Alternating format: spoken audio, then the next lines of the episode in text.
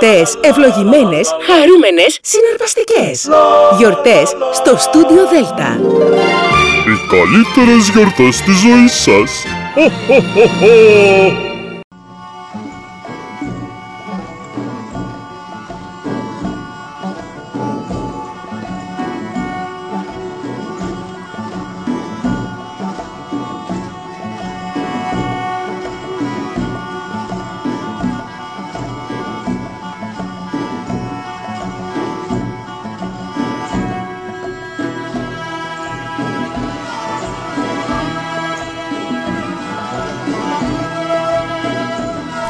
Καλή σας ημέρα κυρίες και κύριοι. Είναι η εκπομπή «Μύθοι και πολιτισμοί» με τη Γεωργία Αγγελή. Ζωντανά από το στούντιο Δέλτα, το ραδιόφωνο της καρδιάς μας.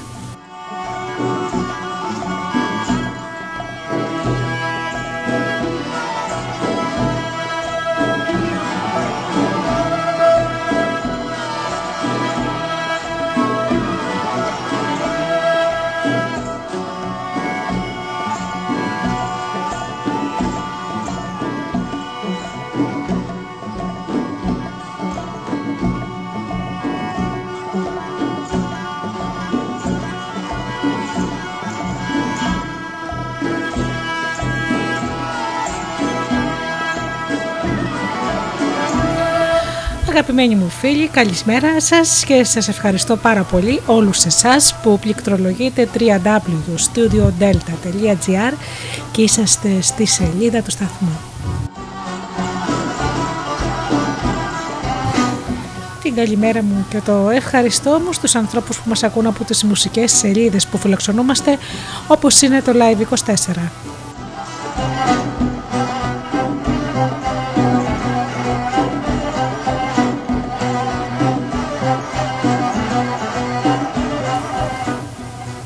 Καλημέρα και ευχαριστώ πολύ τους ανθρώπους που μας ακούν από κινητά και tablets.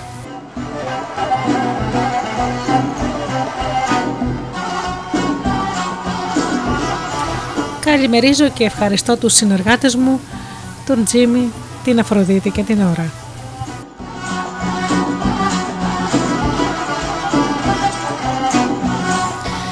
Τα Χριστούγεννα λοιπόν είναι πρώτον πυλών αγαπημένοι μου φίλοι και σήμερα στην εκπομπή θα ακουστούν χριστουγεννιάτικες ιστορίες και παραμύθια.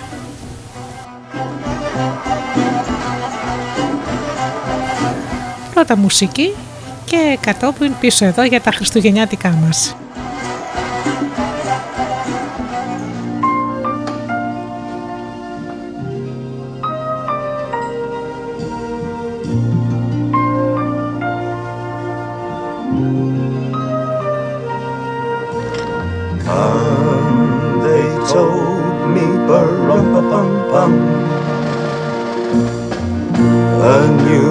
King to see Ba-rum-pa-bum-bum. Our finest gifts we bring Ba-rum-pa-bum-bum, rum-pa-bum-bum, rum-pa-bum-bum. Peace on earth, can it be? Years from now, perhaps we'll see our see the day of glory. See the day of live in promise of living peace, so peace on earth. When we come. Every child must be made Every child must be made to care. Care enough for his fellow man to give all the love that he can.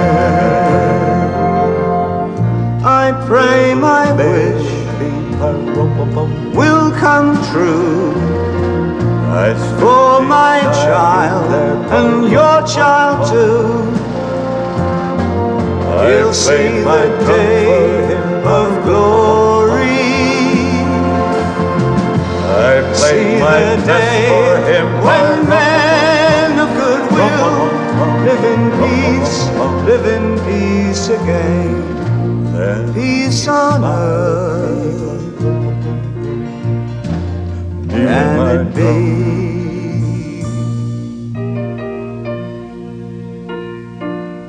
Can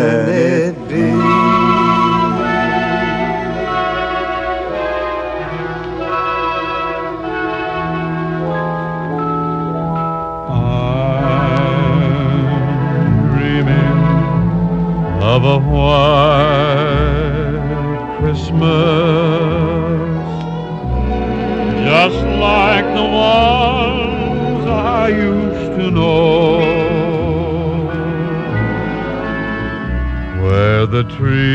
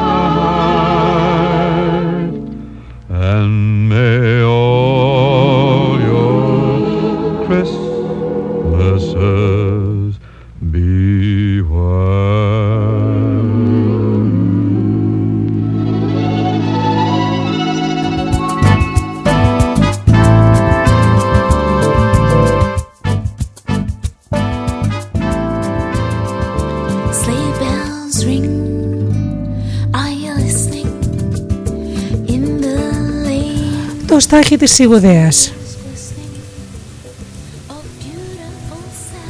Στην πλαγιά ενός λόφου του Σιουδαίας, μια μέρα που ο ήλιος έκαιγε τη γη, φύτρωσε ένα στάχι. Είχε περάσει πια καιρός από τότε που κάποιος γεωργός το έσπηρε εκεί και το σκέπασε με αφράτο χώμα. Το πρώτο πράγμα που αντίκρισε σαν γεννήθηκε ήταν τα άλλα στάχια του χωραφιού. Εκείνα έλαμπαν στον ήλιο και χρήσιζαν κιόλας στην πλαγιά του όμορφου λόφου. Το στάχι, αργοπορημένο και ολοπράσινο, άσχιζε να θεργέψει να φτάσει τα άλλα στάχια. Και σαν στάχι μεγάλωσε. Ο άνεμος βάλτηκε να του γνωρίσει τον κόσμο. Πότε του έδειχνε τους ψαράδες να απλώνουν τα δίχτυα τους στα καταπράσινα νερά της λίμνης Τιβεριάδας, άλλοτε έστρεφε το βλέμμα τους στους βοσκούς που ενηφόριζαν τα βουνά οδηγώντας τα πρόβατά τους. Δίπλα λοιπόν ακριβώς από το χωράφι με τα στάχια βρισκόταν ένα κακοτράχαλο μονοπάτι. Από εκεί δεν σταματούσαν να περνούν διαβάτες. Από εκεί περνούσαν και Ρωμαίοι στρατιώτες που επιτηρούσαν την περιοχή. Χτυπούσαν τις ασπίδες τους και ανέμιζαν τα κόκκινα λοφεία τους τρομάζοντας τα πουλιά που κρύβονταν στα στάχια. Κάποιες φορές διάφοροι προφήτες διάβαναν το μονοπάτι σέρνοντας τους γειτόνε τους στο σκονισμένο δρόμο. Το Στάχη ήξερε καλά έναν από αυτούς που ερχόταν από την έρημο και μίλαγε για έναν Μεσσία. Έβλεπε συχνά ανθρώπους με λευκούς χιτώνες να βαπτίζονται από εκείνον στον Ιορδάνη ποταμό. Το Στάχη έβλεπε συχνά κουρασμένους χωρικούς να γυρίζουν στο σπίτι τους την ώρα του Εσπερινού, καθώς και τελώνες να τρέχουν από πίσω τους βιαστικά για να εισπράξουν τον ξένο μόχθο. Κάποτε κατά μεσή στη στράτα ένας άνθρωπος κινδύνεψε από ληστές. Κανείς περαστικός δεν στάθηκε να τον βοηθήσει. Μόνο ένας άντρας από τη διπλανή πόλη Σαμάρια σταμάτησε και έδιζε τις ανοιγμένες του πληγές. Στο ίδιο μονοπάτι, πότε πότε διάβαιναν λεπροί, διωγμένοι από τις πολιτείες, τυφλοί που έχασαν τον δρόμο τους και άρρωστοι που ψάχναν τα γιατριά τους. Το Στάχη θυμόταν πως κάποτε στο ξημέρωμα μιας μέρας το μονοπάτι αυτό οδήγησε δίπλα στο σταροχώροφο δύο ξένους παραστικούς. Ο άντρας έστελνε ένα κουρασμένο γαϊταράκο που κουβαλούσε στην πλάτη του μια εξαντλημένη νεαρή γυναίκα. Ήταν η μέρα της απογραφής, είπαν, την ώρα που ξαπόστηναν κάτω από τον ίσκιο ενό δέντρου. Τα στάχια ήταν όρεμα πια. Τα άγγιξαν τρεπάνι και ξάπλωσαν στη γη. Μετά το θερισμό και το αλόνισμα, τεράστιες θυμονιές στόλισαν το χωράφι.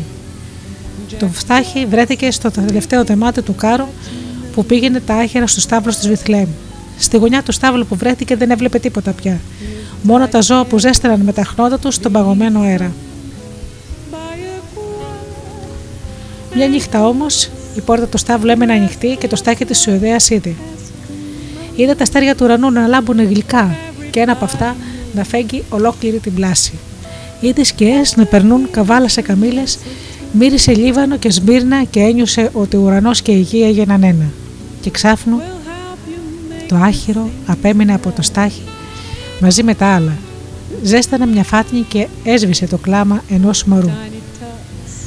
Και για πρώτη φορά στον κόσμο ξημέρωσαν τα Χριστούγεννα. hard to sleep tonight. They know that Santa's on his way.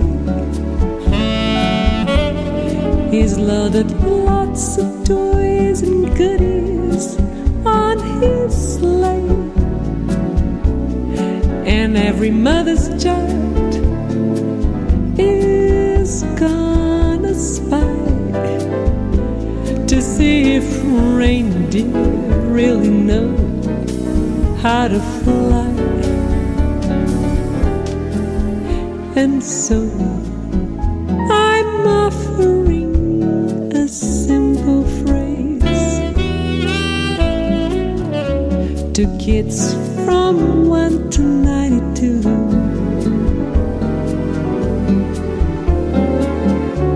Although it's been said many times, many ways, Merry Christmas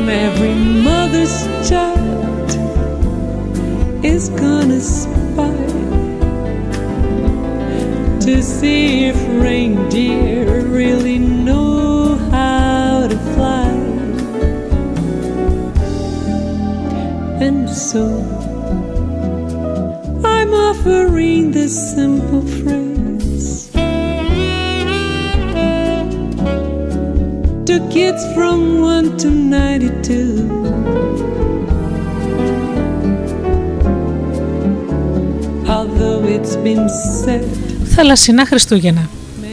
Μια φορά και ένα καιρό στην απέραντη γαλάζια θάλασσα ζούσε μια γοργόνα που την έλεγαν Στρατούλα, γιατί γεννήθηκε σε ένα μικρό νησάκι της Ελλάδας που το λένε Άι Στράτη.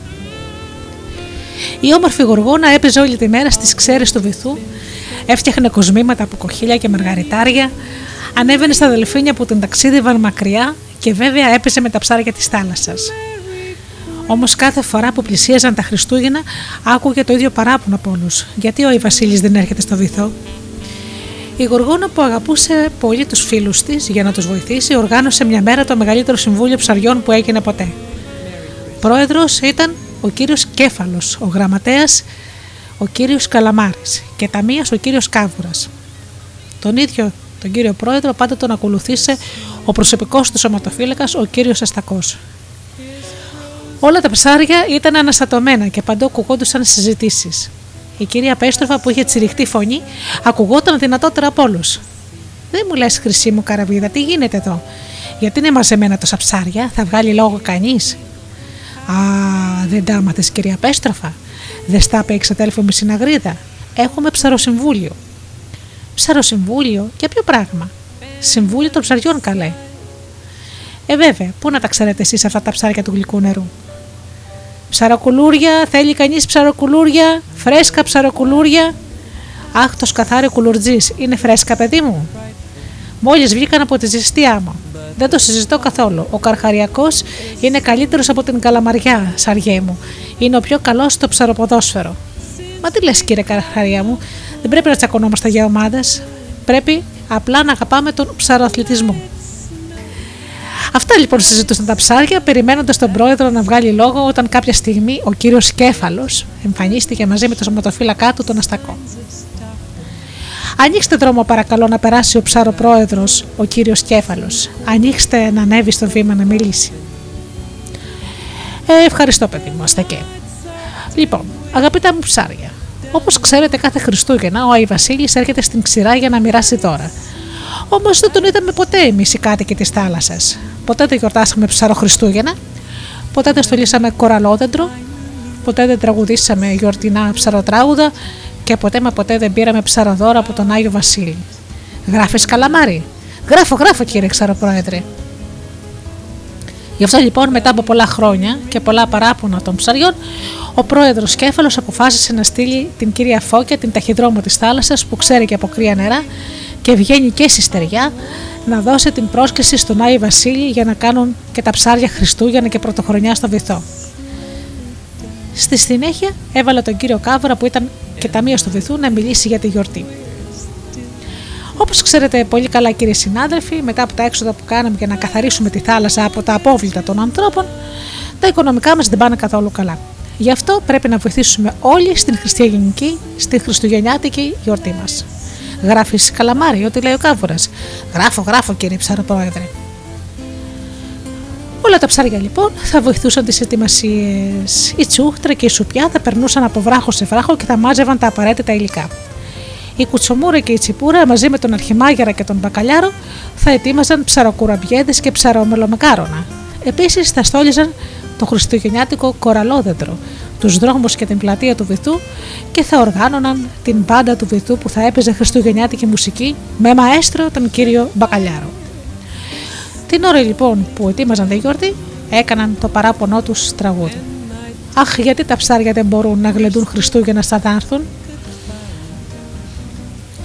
Αχ, να είχαμε ένα δέντρο φτιαγμένο από κοράλια και φαγητά πρωτοχρονιάς, γλυκά και πορτοκάλια. Τους δρόμους να στολίζαμε με ένα συντριβάνι και όποιος αντόβλεπε τον ούτο αυτός να χάνει. Αχ, γιατί τα ψάρια δεν μπορούν να γλεντούν Χριστούγεννα σαν να έρθουν. Άγιε μου Βασίλη, έλα σε παρακαλώ Χριστούγεννα να κάνουν τα ψάρια στο βυθό.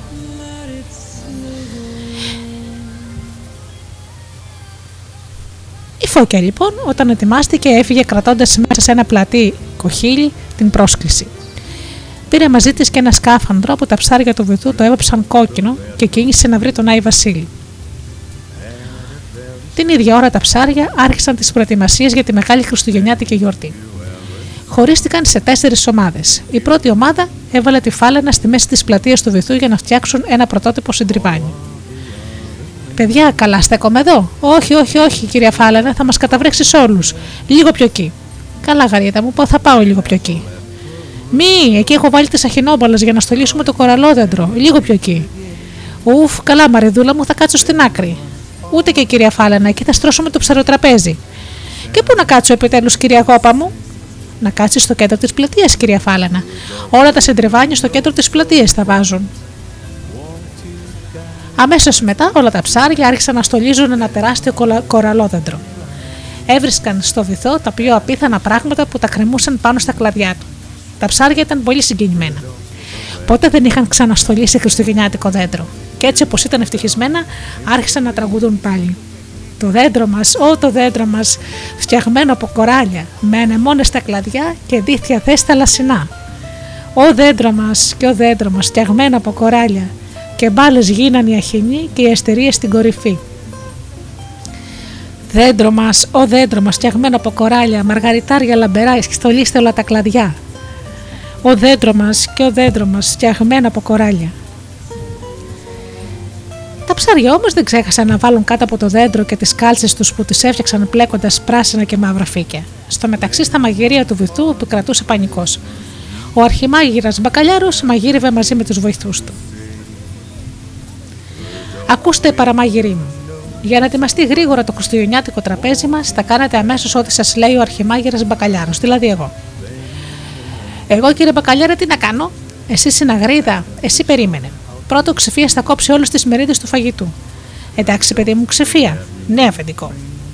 Εγώ, κύριε Μπακαλιάρα, τι θα κάνω; Εσύ συναγρίδα, ε, εσύ περίμενε. Στη συνέχεια τα μύδια και οι πεταλίδε θα δώσουν τα φορμάκια τους για να ετοιμαστούν οι ψαροκουραμπιέδες και τα ψαρο, ψαρομελομακάρονα. Αμέσως αφεντικό. Και εγώ, κύριε Μπακαλιάρα, τι θα κάνω; Εσύ συναγρίδα, ε, εσύ περίμενε. Ακόμη θα σερβίρουν το χταπόδι και δυσπινή ζαργάνα. Θέλω ταχύτητα και ευγένεια. Εγώ σαν χταπόδι έχω ταχύτητα. Και εγώ σαν ζαργάνα έχω ευγένεια.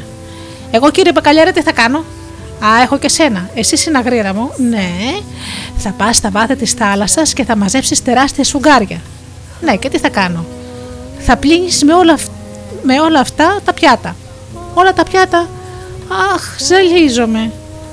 Τα ψάρια γέλασαν πολύ με τη συναγρίδα, αλλά δεν σταμάτησαν τις ετοιμασίες. Έβαλαν στη βασιλόπιτά τους ένα χρυσό φλουρί από το θησαυρό του πειρατή, μπουρμπουλήθρα, που βρήκαν σε ένα ναυάγιο. Τότε έφτασε και η γοργόνα στρατούλα στην πλατεία του βυθού. Είχε χτενίσει τα μαλλιά της, τα είχε στολίσει με κοχύλια και χρυσή άμμο και έκατσε σε ένα κοραλένιο θρόνο. Μμμ, τι ωραία που μύριζαν τα ψαρογλυκά. Εκείνη τη στιγμή η φώκια έφερε την χαρμόσυνη είδηση. Ο Άι Βασίλης υποσχέθηκε ότι αυτά τα Χριστούγεννα θα έρθει στο βυθό. Τα ψάρια γεμάτα χαρά φώναξαν αμέσως στην ορχήστρα του βυθού για να τον υποδεχτούν. Πρώτος έφτασε ο τόνος που ήταν και ο μαέστρος. Ησυχία παρακαλώ. Ακούστε για λίγο το μαέστρο σας. Ντόρε μι φασόλ, ντόρε μι σολ φα, σολ φα μι ρεντό. Το τύμπανο είναι εδώ; Μα πού είναι ο κολλιός; Παρόν. Το σαξόφωνο είναι γελισμένο, γάβρε. Μάλιστα, κύριε Τόνε. Ε, συγγνώμη, κύριε Μαέστρο. Όλοι εδώ. Ωραία. Πήγα να ξεχάσω το βιολί. Βιολί, πού είσαι το βιολί, πού είναι το βιολί; Σαρδέλα, πού είναι το βιολί; Δεν με βλέπετε. Μου έσπασε μια χορδή και τη φτιάχνω. Φτιάξτε την γρήγορα γιατί βλέπω το ψαροσυμβούλιο και όλα τα ψάρια να έρχονται κατά εδώ. Παιδιά, παιδιά, βλέπω και τους μπόκαμπου να σέρουν την αχιβάδα με τον Άι Βασίλεια πάνω. Την ώρα που έπαιζε λοιπόν η ορχήστρα Χριστουγεννιάτικα τραγούδια, έφτασε ο Άι Βασίλης φορώντας ένα σκάφανδρο που έβγαζε μπουρμπουλίδρες. Η φώκια τον συνόδευε περήφανη και τον οδήγησε δίπλα στον πρόεδρο Κέφαλο, ο οποίος έβγαλε λόγο. Άγιε Βασίλη, εκ μέρους όλων των ψαριών θέλουμε να σας καλωσορίσουμε και να σας ευχαριστήσουμε που ήρθατε για πρώτη φορά στο βυθό. Σας ευχαριστώ, καλά μου ψάρια. Είμαι πολύ χαρούμενος που ήρθα στο βυθό αυτά τα Χριστούγεννα. Τι όμορφη που είναι η πλατεία σας στολισμένη, τι ωραίο κοραλόδεντρο, τι λαχταριστά φαγητά. Πείτε μου όμως, επειδή δεν έχω πολύ αέρα για να μείνω αρκετή ώρα μαζί σας, τι δώρο να κάνω σε εσάς τα ψάρια; Μετά από μεγάλη συζήτηση που κάναμε, κύριε Άι Βασίλη, αποφασίσαμε να σου ζητήσουμε μόνο ένα πράγμα. Τώρα που θα πας στα σπίτια των ανθρώπων και να μοιράσεις τα δώρα των παιδιών, να τους πεις μια κουβέντα. Να μην βρωμίζουν τις θάλασσες με απόβλητα πετρέλαια και πλαστικά κάθε και κάθε λογή σκουπίδια, για να μπορέσουμε κι εμείς να ζήσουμε όμορφα και ευτυχισμένα στο δικό μας κόσμο, στον κόσμο του βυθού. Ο Άι Βασίλης, παιδιά, πραγματοποίησε την ευχή των ψαριών και τους υποσχέθηκε ότι από εδώ και πέρα θα τα επισκέπτεται κάθε χρονιά. Ακολούθησε μεγάλο φαγοπότη και η γιορτή σταμάτησε το πρωί, ενώ παντού ακουγόντουσαν χαρούμενα τραγούδια σαν αυτό. Είδαμε τον Αϊ Βασίλη και πήραμε δώρα πολλά και τα ψάρια του κόσμου νιώσαμε λιγάκι χαρά. Κάθε χρονιά από εδώ και μπρος θα έχουμε όλοι ευτυχώς Χριστουγεννιάτικο βυθό και για όλους ένα σ' αγαπώ. Όμορφα που περάσαμε, γλεντήσαμε, χορτάσαμε και κάναμε όλοι μια ευχή και στη δική μας τη γιορτή. Κάθε χρονιά από εδώ και μπρος θα έχουμε όλοι ευτυχώς Χριστουγεννιάτικο βυθό και ένα για όλους σ' αγαπώ. Έτσι τα ψάρια έζησαν καλά και εμείς ακόμη καλύτερα. Please have snow and mistletoe and presents neath the tree.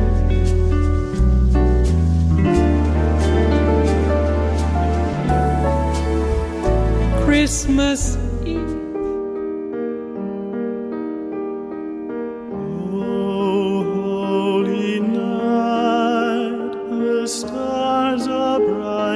shining. It is the night of our dear Savior's birth.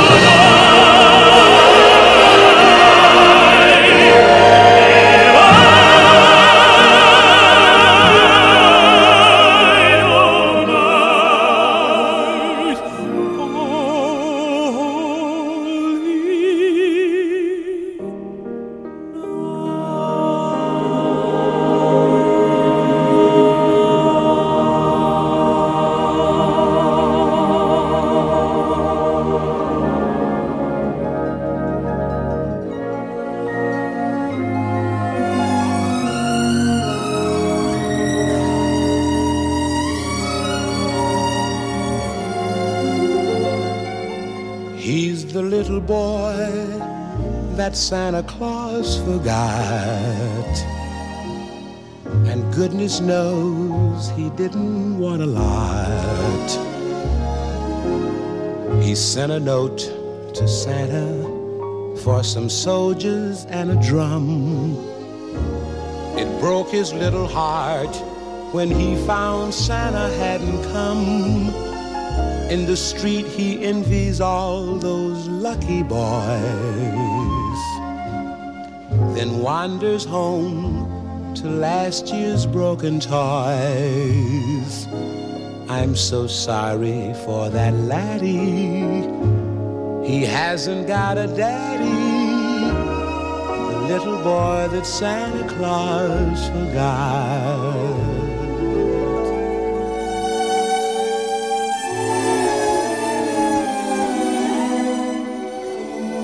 You know, Christmas comes but once a year for every girl and boy. The laughter and the joy they find in each brand new toy.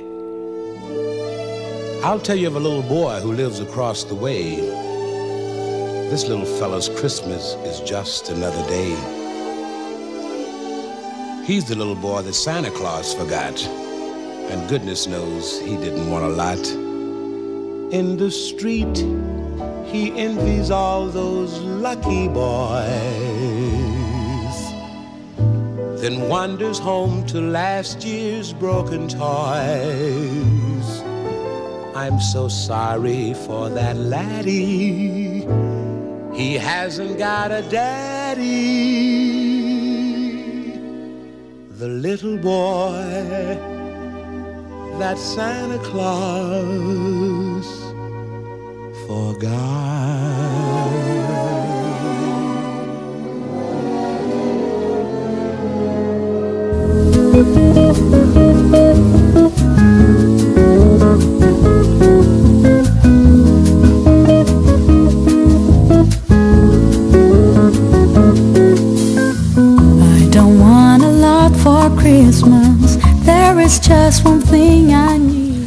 Χριστουγεννιάτικη νύχτα του Γρηγόρη Ξενόπουλου.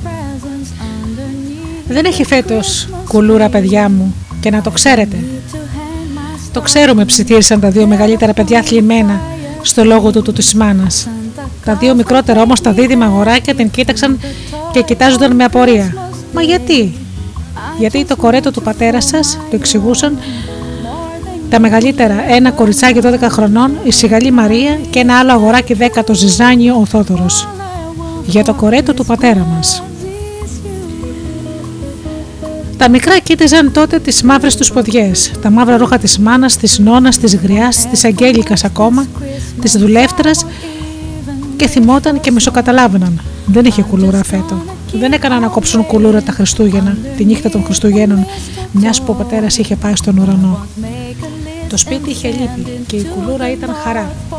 Έριχναν μάλιστα και ένα σμπάρο. Το θυμόταν από πέρυσι ο ίδιος ο πατέρας τους. Το έριξε από το παραθύρι στην αυλή με το τουφέκι του κυνηγιού, την ώρα που θα την έκοβαν στο καταστόλι στο τραπέζι. Ναι, είχε γίνει ολάκυρη τελετή την παράξενη και ευτυχισμένη εκείνη νύχτα. Αμυδρά την έβλεπαν στη θύμησή τους στα μικρά αγοράκια. Πρώτα είχαν βρεθεί μαζεμένοι όλοι στην κουζίνα. Η κουλούρα ήταν πάνω στο τζάκι και μια ζωηρή φλόγα περνούσε από την τρύπα της και ανέβαινε ψηλά. Την έσβησαν όχι με νερό, παρά με κρασί και με λάδι. Τι όμορφα που μύρισε ο άσπρος καπνός. Έπειτα έπιασαν όλη την κουλούρα και την κουβάλισαν στο πινέλο, στο τινέλο και την έβαλαν στο στρωμένο τραπέζι. Την κρατούσαν χαμηλά. Έσκυβαν μάλιστα οι μεγάλοι για να μπορούν να την πιάνουν και τα παιδιά και γελούσαν. Όλοι γελούσαν. Μα έψαλαν κιόλας. Έψαλαν το Χριστός γεννάται. Και τότε ο πατέρας έριξε την τουφικιά από το, παθήρι, το παραθύρι του τινέλου στην αυλή. Και ευθύς έπειτα άρχισε να κόβει του καθενός το κομμάτι της κουλούρας που έτυχε να κρατεί. Γιατί κανένας δεν είχε βγάλει ακόμα το χέρι του από πάνω της. Τούτο είναι το κομμάτι μου, είχε φωνάξει για μια στιγμή η Σιγαλή Μαρία. Και ο πατέρας γελώντας της είπε: Καλά, το βλέπω. Τράβηξε μόνο το χέρι σου, όμως το κόψω. Και της έβγαλε το κομμάτι της που η Μαρία ανυπόμονη το άρπαξε και ευθύς άρχισε να το ψάχνει. Έτσι έκαναν όλοι με τη σειρά τους. Και ο πατέρας τελευταίος, αν και το δεύτερο κομμάτι που έβγαλε ήταν το δικό του, γιατί το πρώτο λέει ήταν του φτωχού. Μα κανένας δεν βρήκε μέσα του το σημαίνιο λεφτό, το ύβρεμα. Ούτε η γριά Αγγέλικα. Και ο πατέρας είπε, θα είναι στο κομμάτι του φτωχού. Δεν πειράζει και του χρόνου. Ναι, είπε, και του χρόνου. Όλοι είπαν, και του χρόνου. Κι όμως δεν έπιασε. Εφέτος δεν θα κάναν κουλούρα. Είχαν το κορέτο του πατέρα που πήγε στον ουρανό. Φορούσαν μαύρα και κλαίγανε. Τι κακό. Ο καημένος ο πατέρας, ο Κυριστάθη, ο Σταμούλης με το όνομα, είχε πεθάνει τον ίδιο χειμώνα τον περσινό. Ακόμα δεν είχε κλείσει χρόνος και ακόμα δεν είχαν ξεκάνει όλες τις πραγματείε τους του μαγαζιού του που τους είχαν κουβαλήσει στο σπίτι και τις είχαν αποθηκιάσει στις άδειες κάμαρες. Ήταν όλο πανικά. Διάνες, αμερικάνικα, μανταπολάμια, λινά, ντόπια, μπαμπακερά, μάλινα, λογής συλλογή. Η Σταμούλαινα η χείρα δεν είχε βρει την τιμή που ήθελε για να τα δώσει χοντρικός. Και έλεγε: Παρά να τα χαρίσω στους κλέφτες, καλύτερα τα πουλώ η ίδια με τον μπράτσο. Καλύτερα τα κρατώ για το προϊόν της Μαρίας μου. Καλύτερα τα κόβω και τα ράβω τώρα όσο χρειάζονται για το σπίτι. Τόσοι νομάτοι είμαστε και θα δίναμε τόσα λεφτά για να με βροντιθούμε. Και αλήθεια, μαύρες διάνες και μαύροι αλπακάδες είχαν χρησιμοποιηθεί και όλα για το κορέτο του σπιτιού. Είχαν ραφτεί και μερικές ντουζίνες ασπρόροχα για το πρικιό της Μαρίας που κόντευε να μεγαλώσει. Και μόνο λίγα, μα πολύ λίγα, είχε αγοράσει σε καλή τιμή ο Πέτρος ο Ραφτόπουλος, ένας μαγαζάτορο του Αγίου Παύλου, κολέγας του Μαγαρίτη. Αυτά τα απόλυτα πανικά του μαγαζιού ήταν η αιτία που λογόφεραν τώρα κάθε μέρα οι δύο σταμούλινε, η Χίρα και η μάνα του Κριστάθη. Να πούμε τη μαύρη αλήθεια, πεθερά και νύφη ποτέ δεν τα πήγαιναν καλά. Από ξαχή τρογόνταν και με δυσκολία ο Κριστάθης έφερνε την ειρήνη ανάμεσό τους. Μα ο θάνατός του και κληρονομιά μεγάλωναν τη διχόνοια των γυναικών. Η γριά δεν μπορούσε να χωνέψει τη νέα που σαν κληρονόμα είχε πάρει απάνω της το κομμάτι του σπιτιού και της περιουσίας χωρίς να ρωτάει κανέναν. Έκανε ό,τι ήθελε, του κεφαλιού της. Και κατά την ιδέα της πεθεράς, πάντα στραβωμάρες, πάντα στραβοτιμονιές. Δώστα καημένη την τρογόταν, δώστα τα πανιά, τι τα φυλάς. Να πάρουμε όβολα, να τα βάλουμε στην τράπεζα ματάλα. Φτηνότερα ναι, μα δεν συλλογέσαι, κάνε τους τόκους που κάνουμε. Άστα εκεί, τη απαντούσε η νύφη πεισματικά δεν είναι η δική σου δουλειά. Ή μη σου χρειάζονται οι άδειες κάμαρες. Έγνοια σου και ξέρω εγώ. Δώστα. Ε, μα κάσε πια. Και περίεργο πράγμα.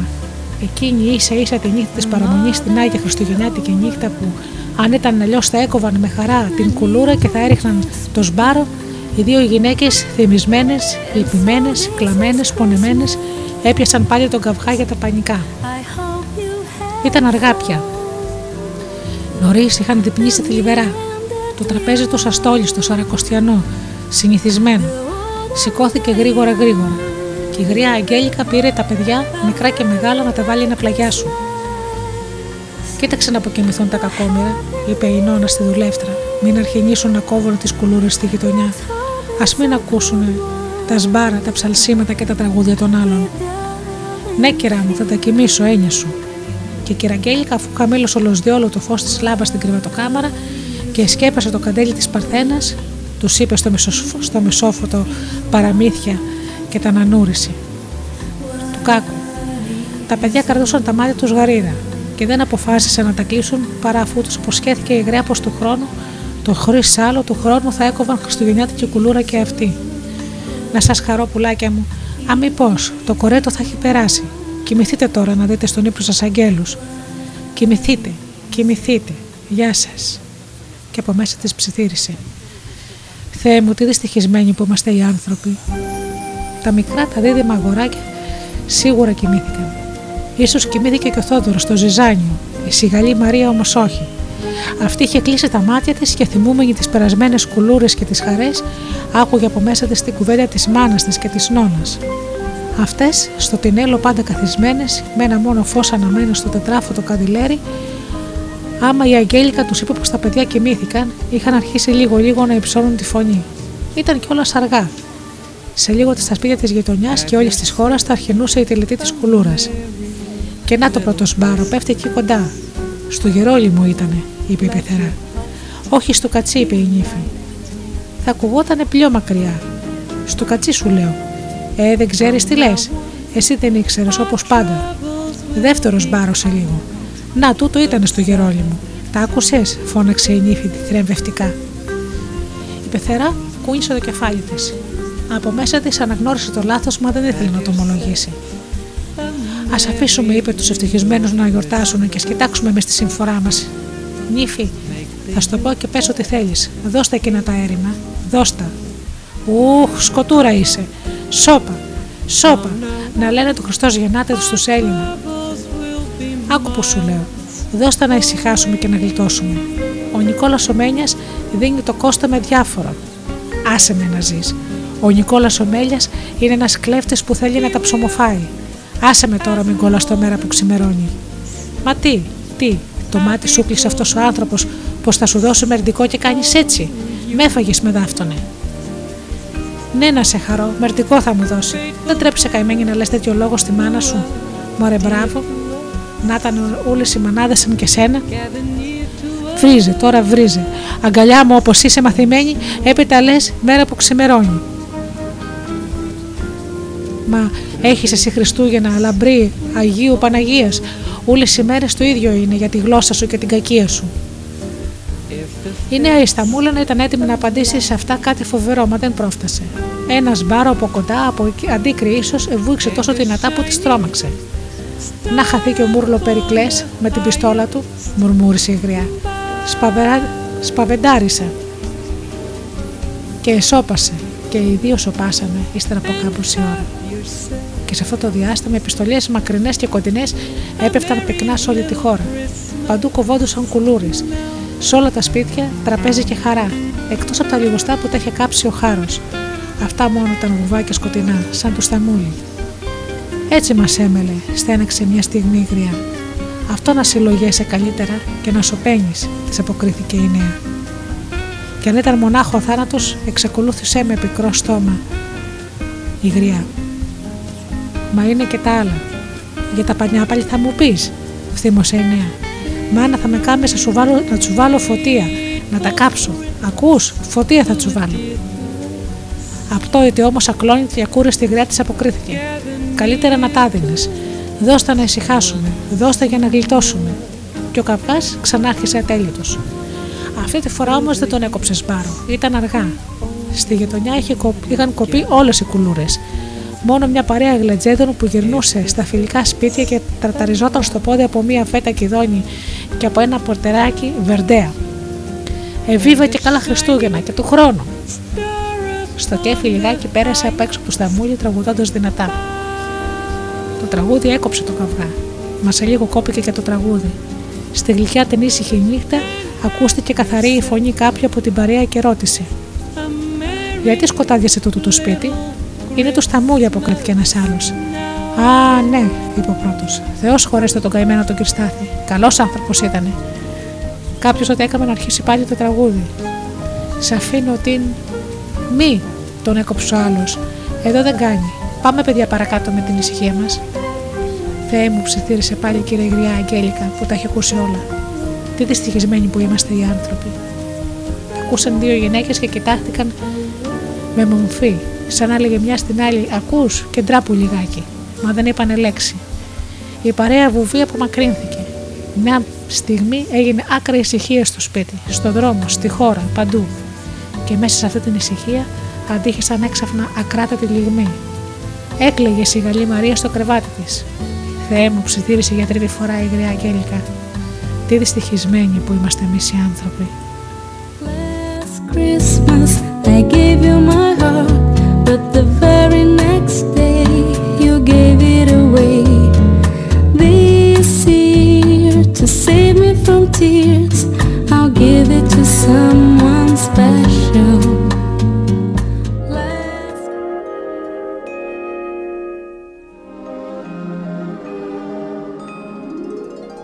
Over the ground lies a mantle of white. A heaven of diamonds shine down through the night. Two hearts are thrilling in spite of the chillin', the weather. Love knows no season, love knows no climb. Romance can blossom any old time. Here in the open, we're walking and hoping together.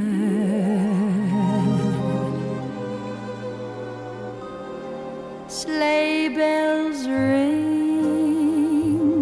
Are you listening? In the lane, snow is glistening. A beautiful sight. We're happy tonight.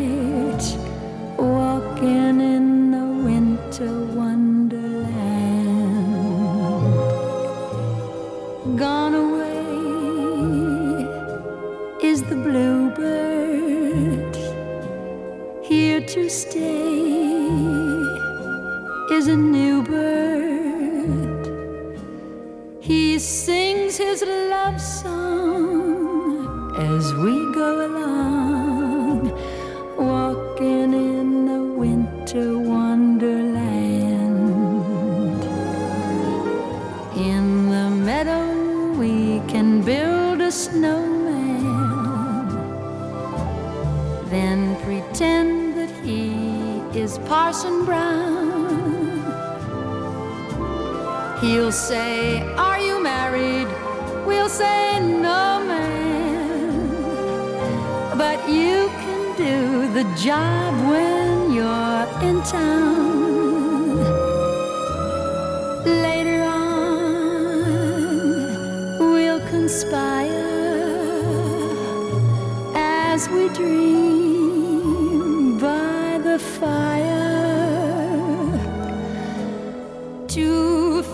unafraid. The plans that we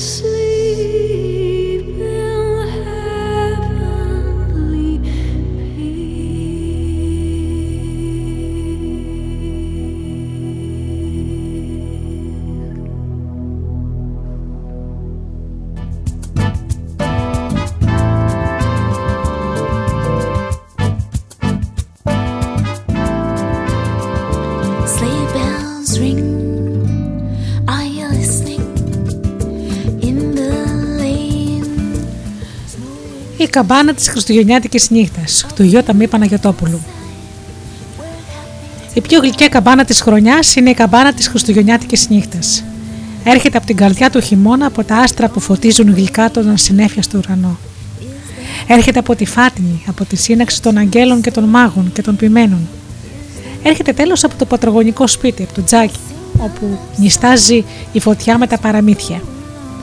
Η κυρούλα που τα χρόνια της έχουν γίνει τόσα πολλά σαν μια στίβα ξερά κλαδιά, ανασηκώνεται στο γιατάκι της, ακουρμένεται τον αντίλαλο της καμπάνας και πηγαίνει στο τζάκι να ρίξει κι άλλα κλαδιά, να θαριέψει τις φλόγες. Ύστερα να ανάψει το λιχνάρι και να πάει να ξυπνήσει μεγάλους και παιδιά. Το σπίτι κρυώνει μέσα στη χειμωνιάτικη νύχτα.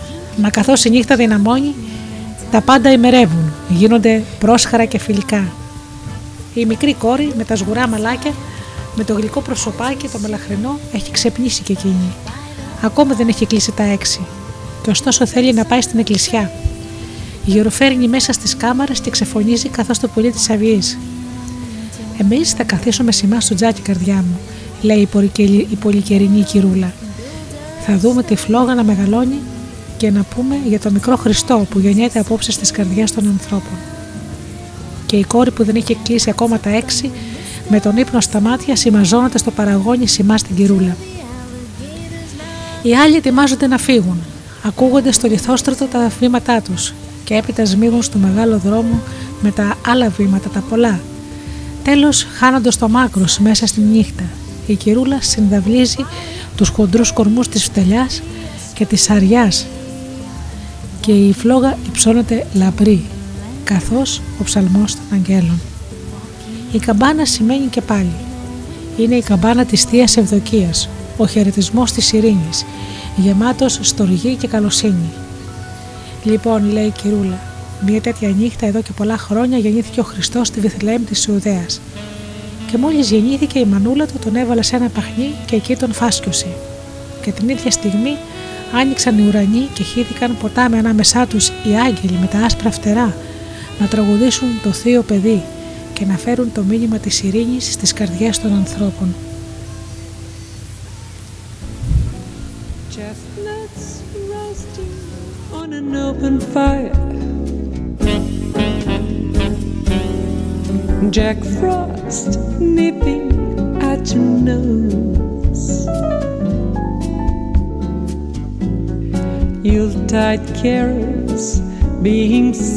Και οι βοσκοί εκεί που ξενυχτούσαν εκεί σημά, άφησαν τα κοπάδια τους, σαν είδαν το φως που χινόταν από τους ουρανούς και τα πλήθη των αγγέλων που πήγαιναν να προσκυνήσουν. Και κάποιοι βασιλιάδες, οι μάγοι που είχαν ξεκινήσει από πολύ μακριά και ακολουθούσαν ανάμεσα σε πικρές ερημιές και σε δυσκολοπέραστα φαράγγια και σε σκληρά βουνά το μεγάλο αστέρι που διπορούσε εκείνη τη νύχτα μαζί τους, σίμωσαν στο παχνί και απίθωσαν χάμου τα πολύτιμα δώρα που έφεραν για το παιδί, το χρυσάφι, τη Σμύρνα και το λιβάνι. Και η πλάση αγαλίασε και ένιωθε βαθύ χτυποκάρδι και ήταν τα πάντα λαμπρά και ευτυχισμένα καθώς όταν πέφτει απάνω στο πρόσωπο της παγωνιάς το φως του ανοιξιάτικου ήλιου. Ανοίξιασε ο χειμώνας, έσκασαν οι σπόροι στα σπλάχνα της γης και άρθισαν στα λιβάδια πριν έρθει η ώρα τους τα απριλιάτικα λουλούδια και οι θάλασσες γέμισαν απανεμιά. Και οι στρατολάτες σταμάτησαν το κοπιαστικό τους περπάτημα και κοίταξαν τον κατάψολο ουρανό και ρωτήθηκαν «Τι να είναι άραγε τούτο το θαύμα» και μια φωνή τους αποκρίθηκε. «Απόψε γεννήθηκε το θείο παιδί της Βιθλεέμ της Ιουδαίας» και οι λαμνοκόποι έπαψαν να λάμνουν. Και για μια στιγμή κατά μεσής του πελάγου είπαν «Αλόκοτη είναι τούτη» είπανε μια μέσα στην καρδιά του χειμώνα και μια φωνή τους αποκρίθηκε «Απόψε γεννήθηκε το θείο παιδί στη Βιθλεέμ της Ιουδαίας» και ένα σπουργίτη που είχε σταθεί απελπισμένο σε γυμνό κλαρί και είχε βάλει το κεφαλάκι του ανάμεσα στις μικρές του φτερούγες να κοιμηθεί, ξύπνησε μέσα στο μεγάλο φως και δεν ήξερε τι να υποθέσει και τι να πει. Και άκουσε τα τραγούδια των αγγέλων και τα λιχτήματα των τσοπανόσκυλων και τα εγώμια των βασιλιάδων των μάγων και συλλογίστηκε πως το παιδί που γεννήθηκε εκείνη τη νύχτα στη Βηθλεέμ της Ιουδαίας ήταν το προορισμένο παιδί που θα έφερνε την ειρήνη και τη χαρά στις καρδιά των ανθρώπων. Η κόρη που δεν είχε κλείσει τα έξι ήταν από ώρα πολύ ακουμπισμένη και αποκοιμισμένη στο παραγόνι με το κεφάλι στα γόνατα της κυρούλας. Και καθώς έπεφτε ο λόγος μέσα στη σιωπή και καθώς μεγάλωνε και σπίθιζε η φλόγα στο τζάκι, ονειρευόταν πως βρισκόταν σε δάσος μεγάλο, όπου μυριάδες πουλιά τραγουδούσαν και καθώς πηδούσε χαρούμενη σε λιβάδι, όπου άνθησαν άστρα και κόκκινα και γαλάζια λουλούδια και ένα πλήθος χρυσές μέλισσες άστραφταν στην φωτεινή ξαστεριά και η καμπάνα να σημαίνει από καιριό σε καιρό μέσα στη χειμωνιάτικη νύχτα. Και η κυρούλα ένα να οδηγέται. Ήξερε πολλά πράγματα η κυρούλα, ιστορίες ατέλειωτες και για το παιδί το Χριστό και για τους αρχαίους ανθρώπους και για τους καυτιάτες, τους οργοτόμους, τους ξυλοκόπους, τους στρατολάτες, τους λαμνοκόπους, για όλους όσοι είχαν καθάριο το νου και την καρδιά αναπαμένη και ζούσαν με φρονιμάδα περίσσια. Και ο άνθρωπος, τέτοιος άνθρωπος ήταν η κυρούλα η πολυκαιρινή, με ήσυχη σκέψη, με ήσυχη καρδιά, με πρόθεμα χέρια και πόδια. Ανάστασε γενιές και γενιές, δέντρο πολύκλαδο, η φαμίλια μελισσοβούιζε όλο γερά της. Η κόρη που αλαφροκαιμόταν στα πόδια της ήταν παιδί εγγονιού της, δυσέγγωνο, στερνό κλαδί και πολύ αγαπημένο. Σήμωνα τα 80 πια η κυρούλα και ωστόσο η καρδιά της πετάριζε και η δίψα του αναπαμού δεν την είχε ακόμα λυγίσει. Πόσα Χριστούγεννα είχε γιορτάσει, πόσες φορές είχε ακούσει μέσα στη νύχτα του χειμώνα το γλυκό καμπάνισμα ανάμεσα σε παππούδες και προπαππούδες, ανάμεσα σε γονιούς και αδελφούς, ανάμεσα σε παιδιά και γόνια των και γονιών παιδιά. Πόνασε, έκλαψε, αγκομάχησε, πάλεψε, δεν έχασε ποτέ το κουράγιο της.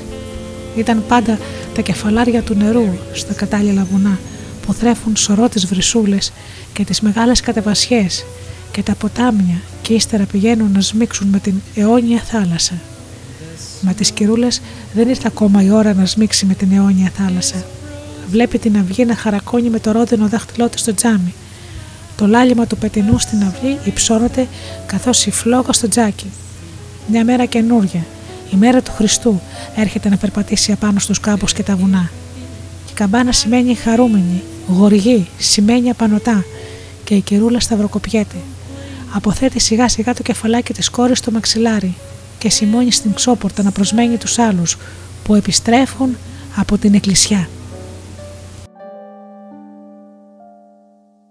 The weather outside is frightful. but the fire is so delightful. Since we have no place to go, let it snow, let it snow, let it snow. It doesn't show signs of stopping,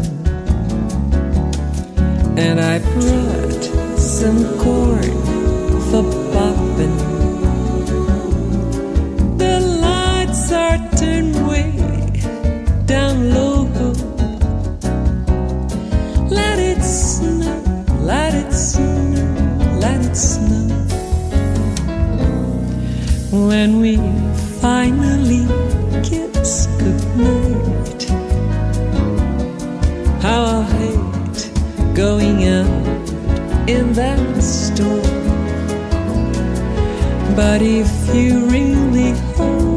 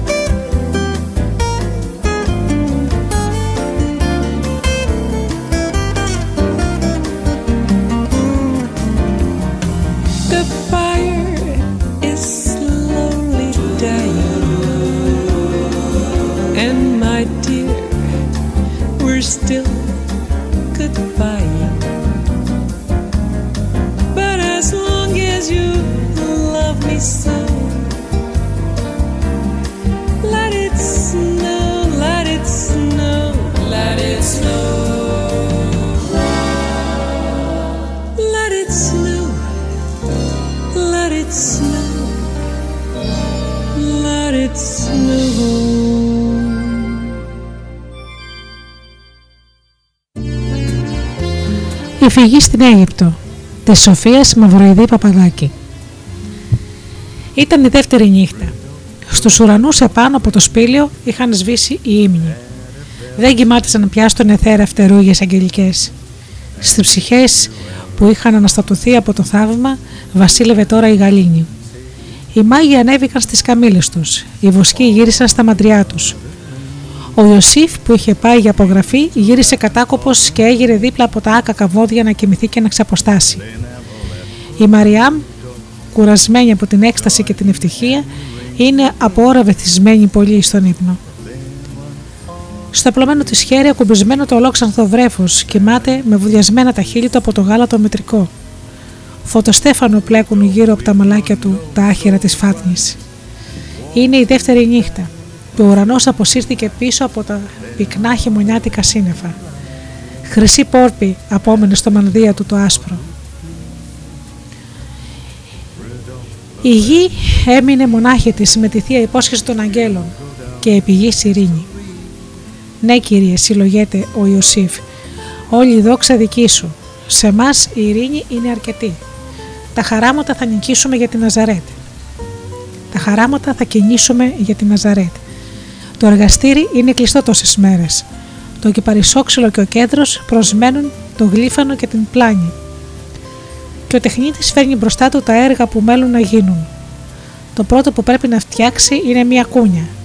Μια κούνια ανάλαφρη που το πόδι της μάνας να φτάνει να την κρατήσει σε ρυθμό καθώς θα δουλεύουν τα χέρια στο πλέξιμο ή στη ρόκα, τα ατελείωτα χειμωνιάτικα βράδια. Μια κούνια ολόγυρα στολισμένη με αγγέλους που ψάλουν χορεύοντας και εκεί στην κορφή επάνω από το κεφάλι του βρέφους ένα μεγάλο αστέρι που το παιδί θα χτυπά τα χεράκια του και θα το ζητά για παιχνίδι. Γλυκές σαν το μέλι θα πέφτουν οι μέρες. Rudolph the red-nosed reindeer, you go down in history. Και από το μικρό μαραγκούδικο ο τεχνίτης θα ακούει το γέλιο της μάνας και του παιδιού και θα παίρνει καινούργια διάθεση για δουλειά. Η μικρή του φαμίλια μεγάλωσε με ένα στόμα ακόμα και η μικρομάνα πρέπει να τρώει καλά για να κάνει παχύ μυρωδά το γάλα. Ναι, αύριο θα ξεκινήσουν αχάραγα. Έχουν τόσο δρόμο ώσπου να φτάσουν στη Γαλιλαία. Τα αμπέλια νοτίστηκαν αρκετά, θέλουν σκάψιμο. Τα χωράφια τα πότισαν οι βροχές. Είναι ώρα να πέσει ο σπόρος στα σπλάχνα τους. Τα στάχια θα βγουν κατά πράσινα και μεστά και τα στέρι θα, θα κρούει με αόρατα δάχτυλα απάνω τους σαν σε άρπα το θείο τραγούδι της ευτυχίας και της ειρήνης.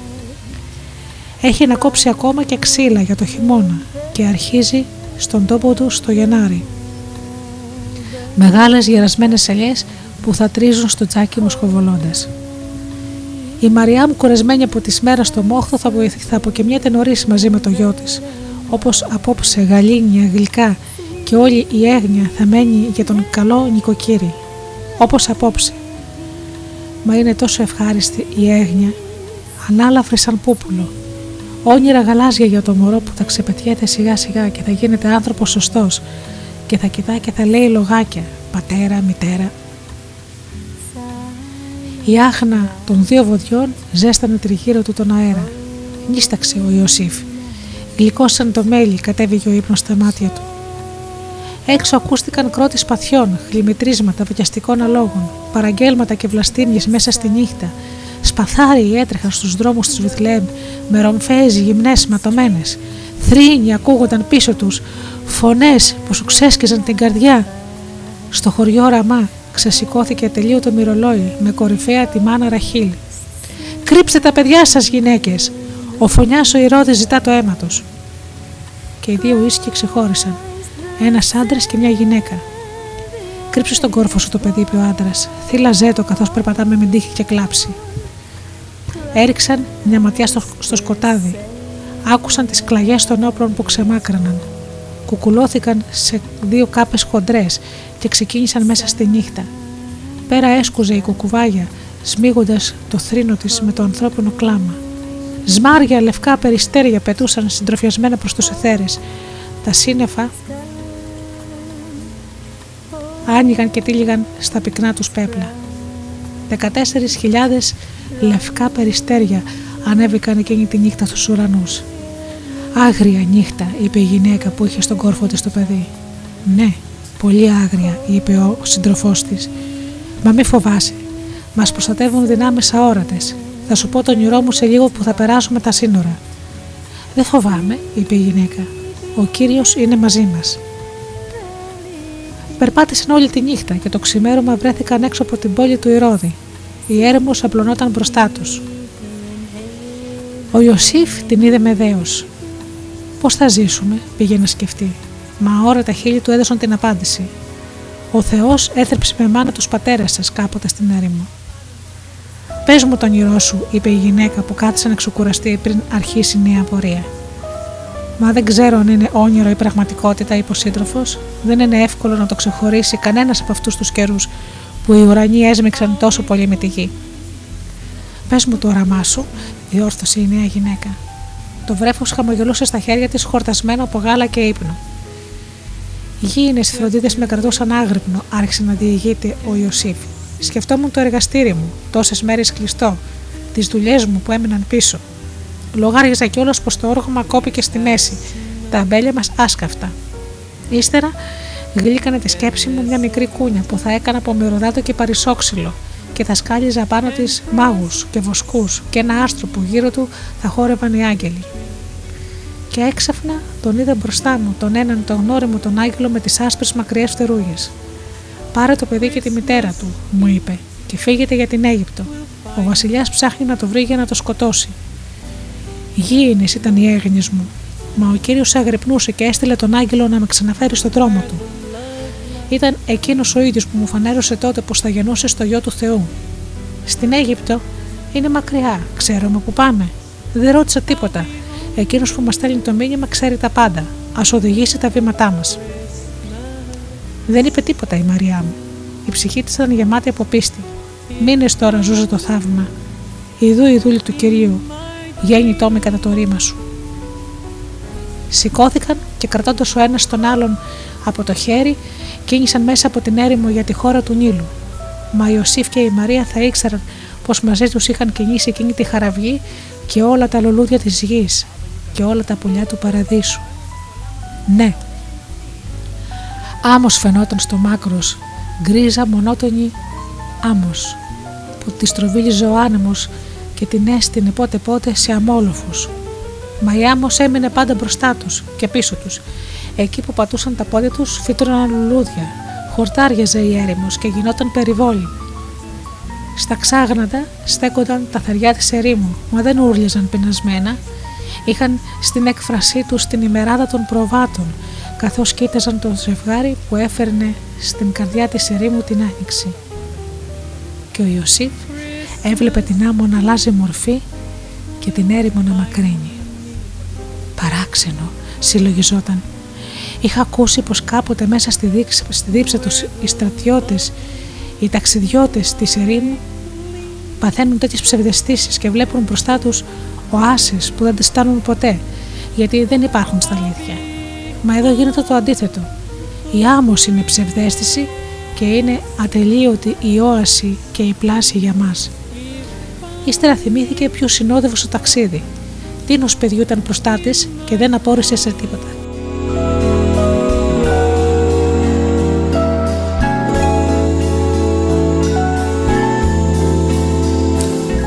Όπου κάθονταν να ξεκουραστούν, χουρματιές ξεδίπλωναν τις ψηλές βεντάλιες τους και άνοιγαν την καρδιά τους προσφέροντας μελωμένους καρπούς. Κάτω από τις πυκνές μπανανιές ανάβριζαν πηγές δροσερές. Τα πουλιά κελαϊδούσαν στα κλόνια με αγγελικές μελωδίες. Το καραβάνι των τριών μάγων ταξίδευε μέρες τώρα στην έρημο. Όμως είχε ολότελα ξεστρατήσει. Ο Μελχιόρ το έβλεπε στις νύχτες απατάστρα πως όδευαν κατά τον νοτιά Λες και δεν οδηγούμε εμείς τις καμίλες, είπες στου δύο συντρόφους του. Κινήσαμε για το γυρισμό στην Περσία και ο δρόμος σε λίγο μας βγάζει στην Αίγυπτο. Καλύτερα, είπε ο Γάσπαρ. Η χώρα των Νείλου είναι η πατρίδα του μυστηρίου. Εκεί θα σπουδάσουμε πιο βαθιά τη σοφία. Ο, ποια σοφία μπορεί να σταθεί μπροστά στην αλήθεια που έλαμψε μέσα στο σπήλο της Βιθλέμ. Δεν θα έπρεπε να μακρύνουμε από τη γη τούτη που γέννησε το σωτήρα, είπε ο Βαλτασάρ. Θα γυρίσουμε σύντομα, είπε ο Γάσπαρ. Σαν έρθει η ώρα της δόξας του, θα βρεθούμε κοντά του, να του προσφέρουμε το βαρύτιμο στέμα του Βασιλιά. Ή να λείψουμε με τη Σμύρνη το σώμα του μέσα σε ένα τάφο, πρόσθεσε ο Βολτασάρ. Όποιος γεννήθηκε θα πεθάνει, απάντησε ο Μελχιόρ. Μα πίσω από το θάνατο είναι η ζωή, και εκείνος ήρθε να το διδάξει στους ανθρώπους. Α δοξάσουμε λοιπόν το Θεό που μας έστειλε να προσφέρουμε πρώτη θυμίαμα στο σωτήρα του κόσμου. Αυτά κουβέντιαζαν οι σοφοί αστρολόγοι όταν αντίκρισαν μια ολόδρωση όαση με πινές χουρμαδιές.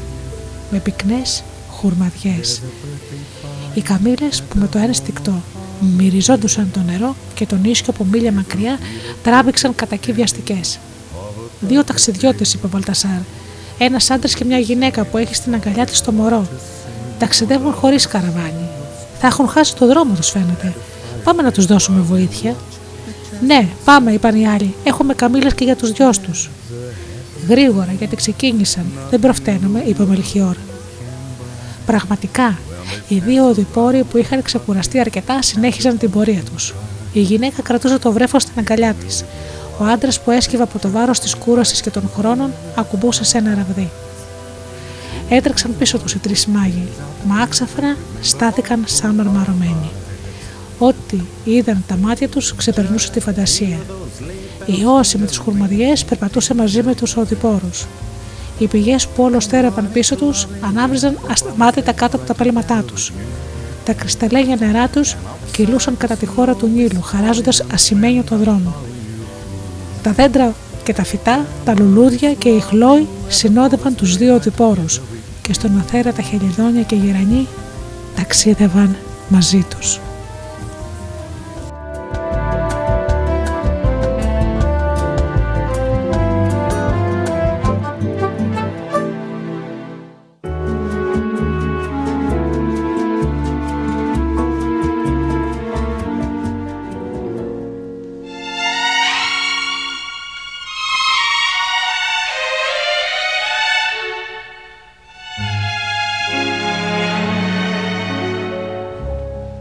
Chestnuts roasting on an open fire.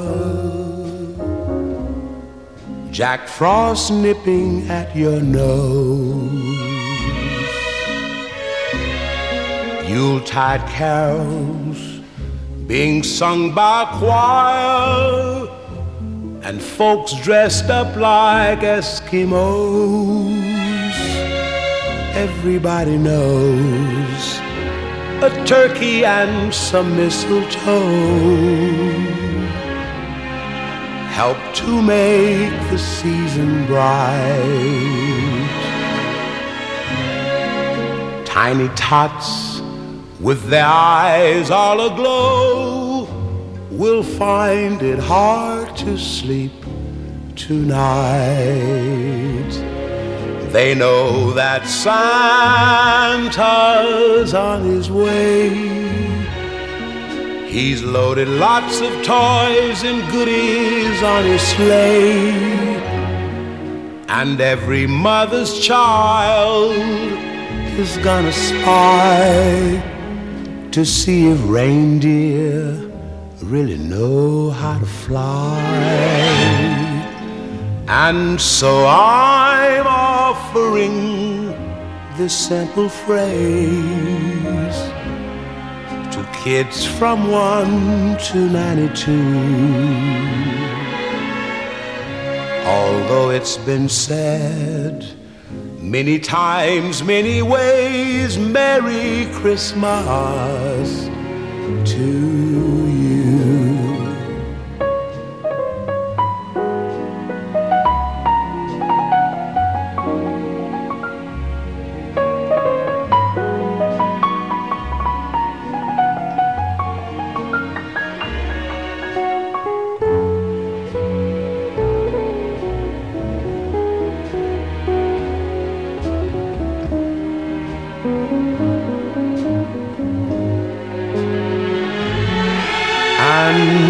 so I'm offering this simple phrase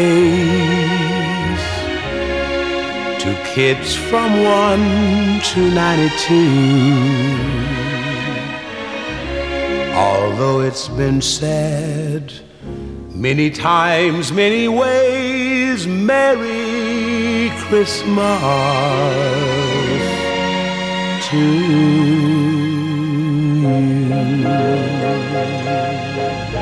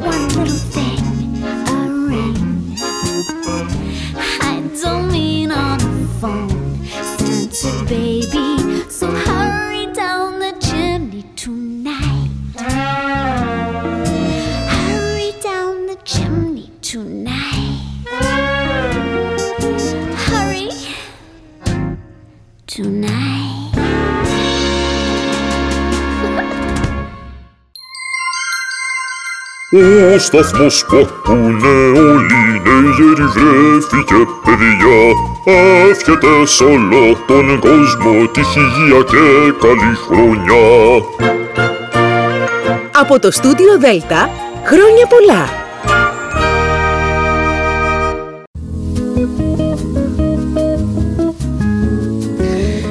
Είναι η εκπομπή Μύθοι και Πολιτισμοί με τη Γεωργία Αγγελή.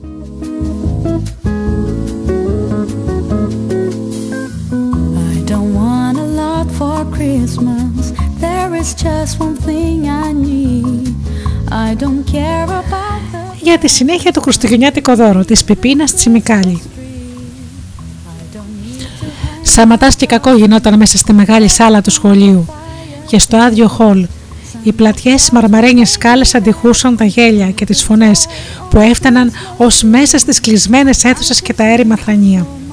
Ήταν παραμονή Χριστουγέννων και ετοίμαζαν το δέντρο του σχολείου οι δασκάλες και κάμποσες μεγάλες οι μαθήτριες.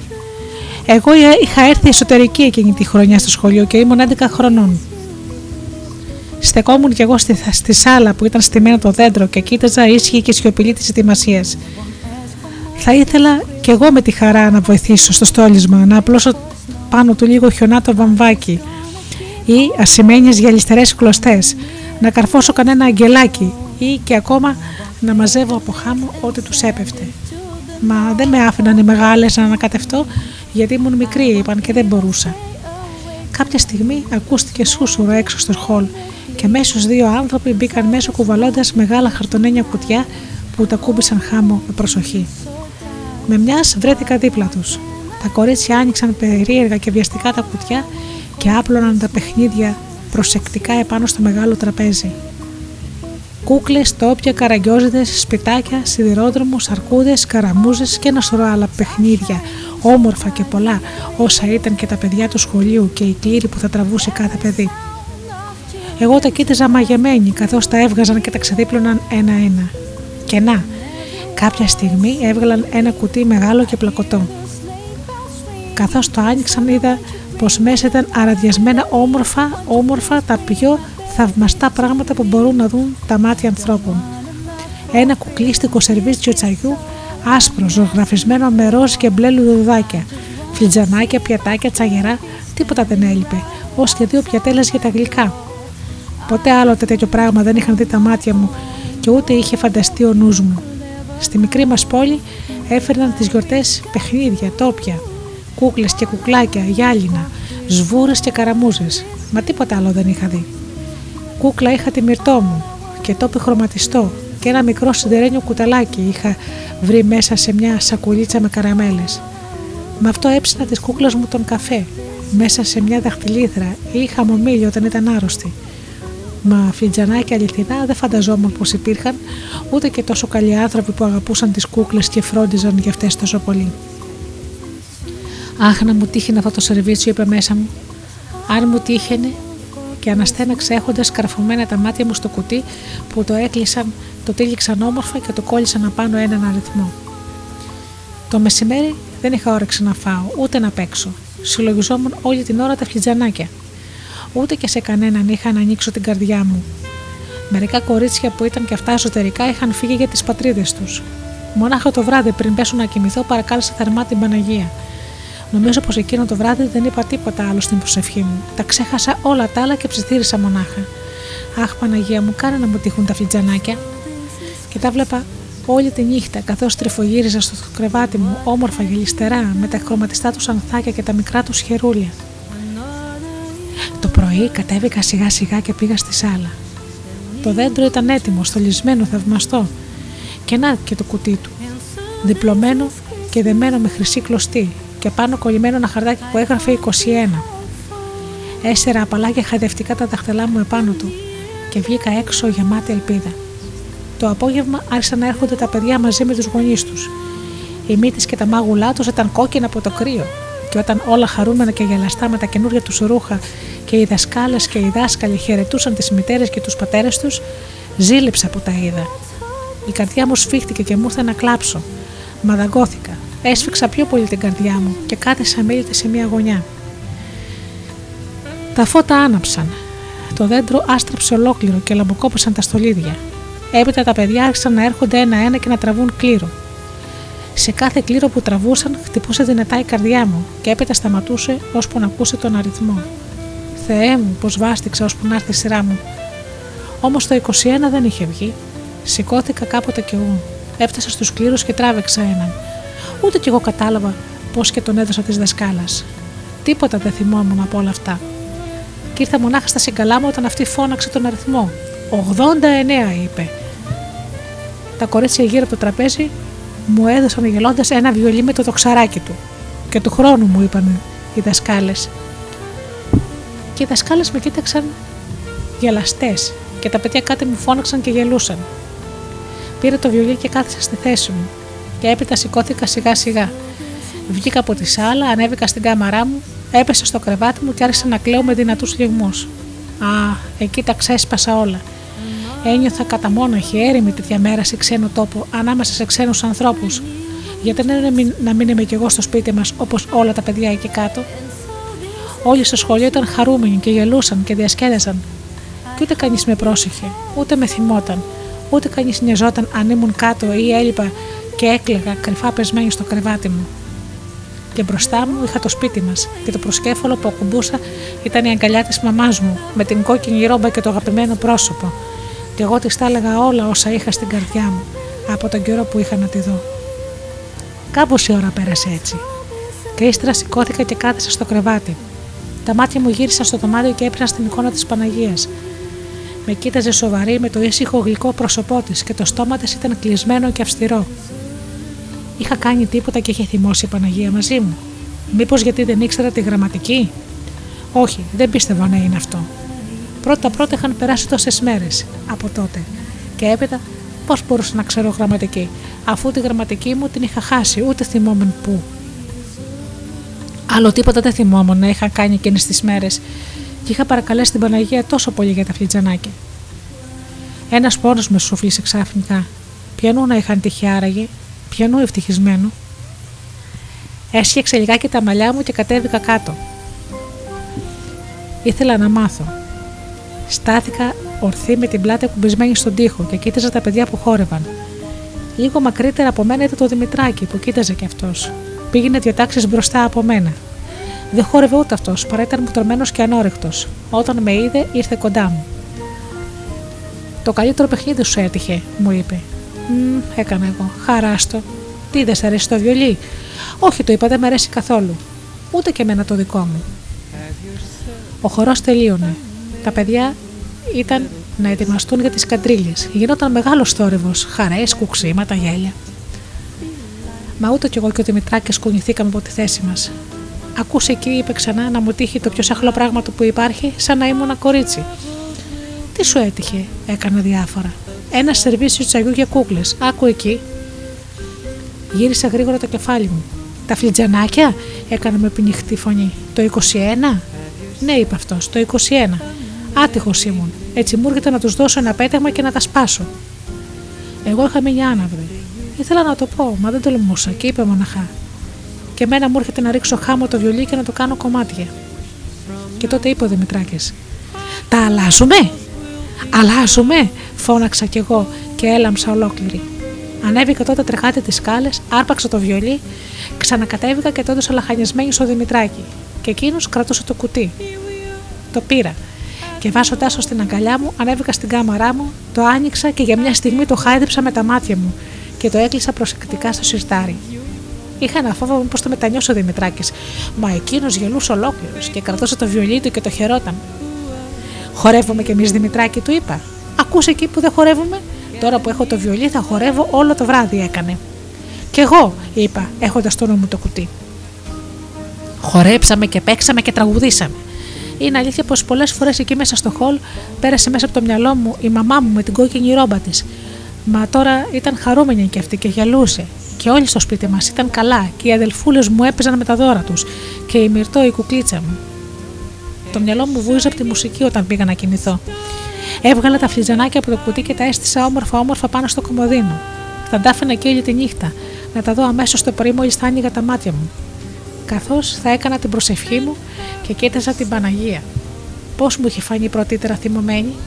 Τα μάτια ήταν τόσο όμορφα και τόσο γλυκά καθώς με κοίταζε, και το στόμα της ήταν έτοιμο να χαμογελάσει.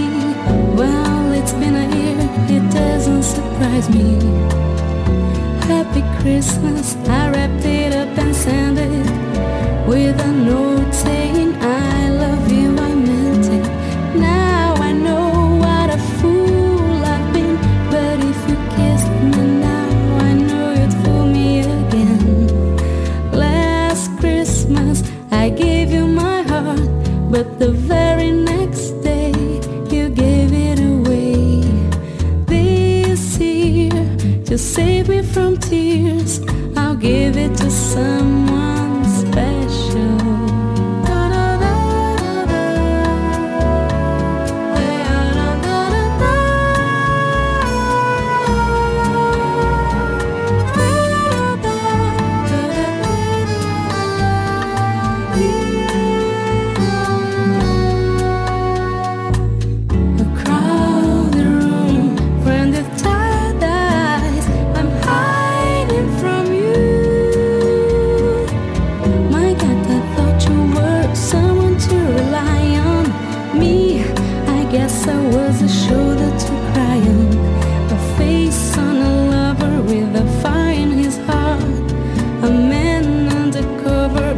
dark.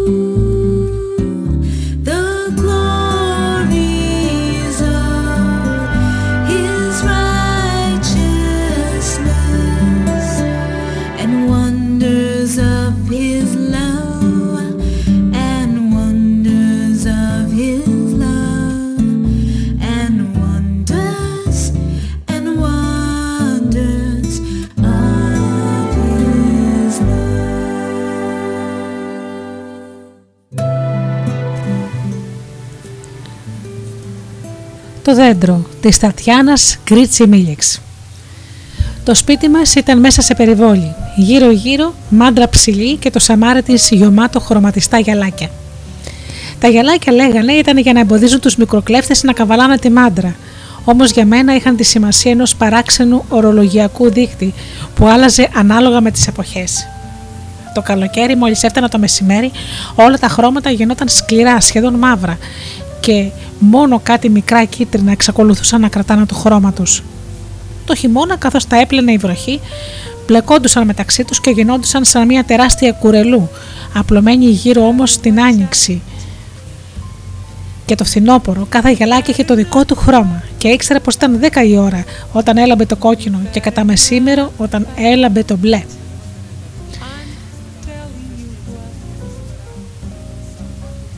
Και όταν το μπλε θύμιζε τη θάλασσα και το απογευματάκι ήταν η μοναδική ώρα που φαινόταν καθαρά πάνω στο σαμάρι τα σπαρμένα μόβ γυαλάκια, σαν να φυτρώνανε για λίγο εκεί επάνω στους μενεξέδες.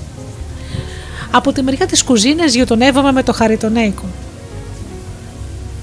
Σπιτάκι μικρό, με ένα μονό δωμάτιο, πέτρινο και τα άλλα στη γραμμή το ένα κολλημένο στο άλλο από πλήθρες. Στη μέση της αυλής πάνω σε δύο ξύλινα τρίποδα κυριαρχούσε η σκάφη και από πάνω του σχεδόν πάντα η κυρία Ελένη τεράστια με κυρσούς μπλες στις γυμνές βρώμικες γάμπες της και από πίσω της τα δύο πιο μικρά από τα 7 της παιδιά πότε να την τραβάνε από το βρεγμένο φουστάνι και πότε να παίζουν με τις σαπουνάδες που έχινε κατάχαμα η μάνα τους μόλις τελείωνε το πρώτο χέρι της μπουγάδας της.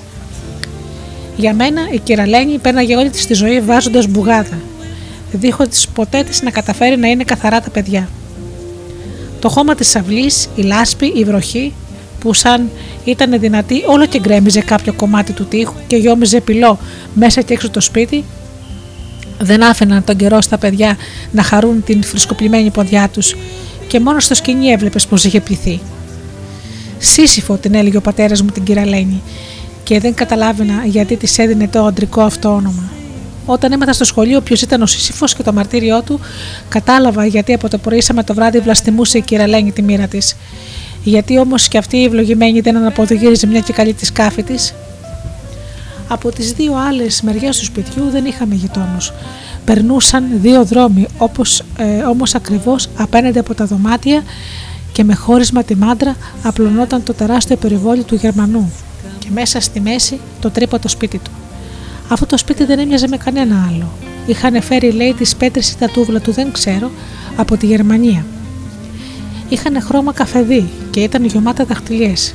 Πάνω σε αυτό λοιπόν τον καφεδί τείχο που ρουφούσε φως, είχα πάντα την εντύπωση πως κρυβόντουσαν λαγουδάκια και άλλα μικρά ζωάκια και πως χαρχαλεύανε πίσω από τον τεράστιο οικισό που σκαρφάλωνε ίσα με την ταράτσα τους. Εκεί ζούσαν ο κύριος και η κυρία Έντελμαν. Είχαν και οι δύο κάτασπρα μαλλιά. Μας χαιρετούσαν πάντα ευγενικά, Όμως πρέπει να ζούσαν πολύ μόνοι τους, γιατί εκτός από τον Κυπουρό δεν θυμάμαι να είδα ποτέ τους να μπαινοβγαίνουν άλλοι άνθρωποι στο σπίτι τους. Η πρόσκλησή τους λοιπόν προσωπικά σε μένα ήταν μια, μια έκπληξη, μα και δέος. Με καλούσανε για το χριστουγεννιάτικο δέντρο το απόγευμα της παραμονής. Το έθιμο του δέντρου ήταν τότε ολότελα άγνωστο στην Ελλάδα. Μόνο οι καθολικοί ξένοι το στολίζανε και ούτε είχα δει ποτέ μου τέτοιο πράγμα. Τι είναι αυτό το δέντρο, μητέρα, είναι το έθιμο των Καθολικών, και νομίζω πως προέρχεται από τους Γαλάτες και την ιεροτελεστία των Δριίδιδων. Πάντως το κάνουν μόνο για τα παιδιά και γι' αυτό καλέσανε σένα. Λοιπόν, κοίταξε να το δεις καλά-καλά και να μας το περιγράψεις.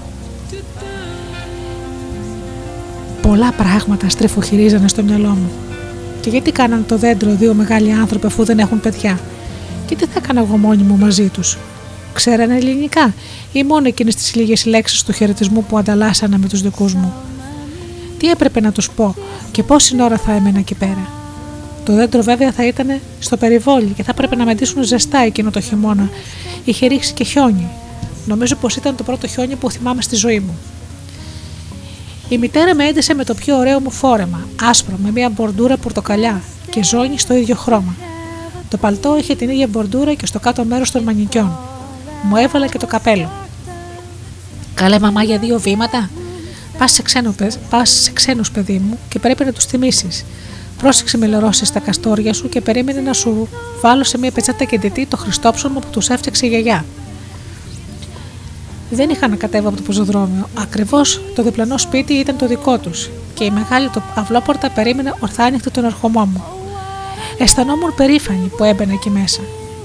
Πόσες και πόσες φορές δεχόραμε με την Ίζα, τη φίλη μου, τα πρόσωπά μας στα κάγκελα να δούμε τους καταπληκτικούς πανσέδε και τα άλλα λουλούδια που κατά τις εποχές άλλαζε ο κυπουρός τους και ήταν πάντα ολόφρυσκα και λουλουδιασμένα, σαν να μετά πιανε ποτέ κανένας καιρός ζέστη ή παγωνιά. Καθώς διέσχισα το μικρό κομμάτι του κήπου για να φτάσω στις άσπρες μαρμάρινες σκάλες και να χτυπήσω το κουδούνι, ήρθε στα αυτιά μου το τραγούδι. Δεν περνάς, κυρα Μαρία, δεν περνάς, δεν περνάς. Από την κουζίνα της κυραλένης έβγαινε ο καπνός από το αναμένο φουρνέλο μαζί με τη μυρωδιά της αποψυβραδινή φασολάδας που έβραζε. Έκανε πολύ κρύο και θα ήταν μαζεμένα και τα έξι παιδιά στην κουζίνα. Θα παίζανε το Δεν περνάς, κυρα Μαρία, και η τασούλα θα κούραγε το αβάφτισο στην χαμηλή ξύλινη κούνια με το ποδάρι της. Όταν παίζανε όλα μαζί τα παιδιά της κυραλένης, μου φαινόταν το σπίτι μας τεράστιο και άδειο. Ανέβηκα τα σκαλοπάτια, κοίταξα τα παπούτσια μου που δεν είχαν λερωθεί, με, με έσφυγε και εκείνο το καπέλο. Δεν ρώτησα αν έπρεπε να το φοράω σαν τις κυρίες όλη την ώρα ή αν μπορούσα να το βγάλω όπως κάνουν οι κύριοι όταν μπαίνουν σε σπίτι και κοίταξα για το κουδούνι. Δεν το έπρεπα πουθενά, ούτε κουδούνι ούτε χεράκι. Στο τέλος βρήκα μια μαύρη σκαλιστή λαβή και την τράβηξα. Μου ήρθε από μακριά κάτι σαν μουσική και για να βεβαιωθώ ξανατράβηξα τη λαβή. Η μουσική ακούστηκε πιο καθαρά. Ήταν σαν να χτυπούσαν κρυσταλάκια και βγάζαν αυτόν τον γλυκό ήχο. Κρατούσε σφιχτά το ζυμωτό χριστόψωμο και ανέβαινε η μυρωδιά του, γλυκάνισο και καβουρτισμένο σουσάμι, ίσα με τα ρουθούνια μου και γαργαλούσε το λαιμό μου. Όπου στον κόσμο και αν βρέθηκα και με πλησίασε μια τέτοια μυρωδιά, έσπαγε το τσόφλι του αυγού και έβγαινε από μέσα το κοριτσάκι που περίμενε ανυπόμονα να ανοίξει την πόρτα του φούρνου η γιαγιά και να, μπουχτίσει, και να μπουχίσει η μυρωδιά της γιορτής. Χριστούγεννα και Ανάσταση το ίδιο μύριζαν, ζυμωτό ψωμί και γιαγιά. Μου άνοιξε ο ίδιος ο κύριος Έντελμαν και εγώ αμέσως το έδωσα την κολαρισμένη ελληνική πετσέτα με το ανεβατό και το μονόγραμμα της μαμάς που έκρυβε το ψωμί. Φαίνεται όμως πως από τη μυρωδιά κατάλαβε αμέσως τι ήταν και φώναξε δυνατά. Ω, τι ωραίο δώρο είναι αυτό που μας φέρνεις! Και έσκυψε να το πάρει. Και, το, και τότε είδα από κοντά πόσο άσπρα ήταν τα δόντια του. Από τις πιο έντονες οπτικές μου αναμνήσεις είναι τα μαύρα τσιγκελωτά μουστάκια του νονού και τα κάτασπρα δόντια του κυρίου Έντελμαν. Έκλεισε η πόρτα, έμεινα απ' έξω το παιχνίδι των παιδιών. Πιάστηκα από το χέρι του κυρίου και ανεβαίνα με την εσωτερική καριδένια σκάλα που μοσχοβολούσε νεύτη και κερί. Ο διάδρομος ήταν κόκκινος με μαύρη μπορτούρα, σαν και αυτόν που είχαμε αφήσει στο σπίτι του παππού. Σε κάθε σκαλοπάτι περνούσε μια αστραφτερή μπρούτζινη βέργα και στο πάνω σκαλί δεξιά και αριστερά άνοιγαν τα μεγάλα τους φύλλα δύο λατάνιες που ρίχνανε πάνω τους στον ίσκιο, τον ίσκιο τους στον τοίχο σαν τεράστιες ανοιγμένες βεντάλιες. Η φράου Έλεν στεκόταν από πίσω τους. Μαζί της μπήκα στο σαλόνι. Η Ματεμαζέλ Μαρή μου είχε πολλές φορές μιλήσει για τα Χριστούγεννα των Καθολικών. Για αυτούς ήταν τόσο μεγάλη γιορτή όσο για τους Ορθόδοξους το Πάσχα και σε όλες τις εκκλησίες φτιάχνανε μεγάλες φάτινες με πρόσωπα τόσο μεγάλα που μπορούσες να τα πάρεις για αληθινά. Πιο μικρούλες φάτινες βάζανε και στη ρίζα του δέντρου. Το δέντρο μου εξηγούσε ήταν και αυτό έθιμο και πολλές φορές μου το είχε περιγράψει. Όμως εγώ ποτέ δεν μπορούσα να φανταστώ τη μαγεία αυτού του δέντρου που είχα ξαφνικά μπροστά μου. Ψηλό ίσα με το ταβάνι, με κλαδιά οριζόντια σαν τις αροκάριες. Έλατο δεν είχα ξαναδεί. Χιονισμένο, διερχόμενο από ουράνια τόξα και αστέρια χρωματιστά, γεμάτο αναμένα κεράκια και φωνές παιδικές που άρχισαν να τραγουδάνε κάποιο άγνωστο σκοπό. Οι φωνές ανέβαιναν από κλαδί σε κλαδί, ήσαμε που φτάσανε στον άγγελο της κορυφής και αυτός με ανοιγμένα τα χέρια του μάζευε το τραγούδι.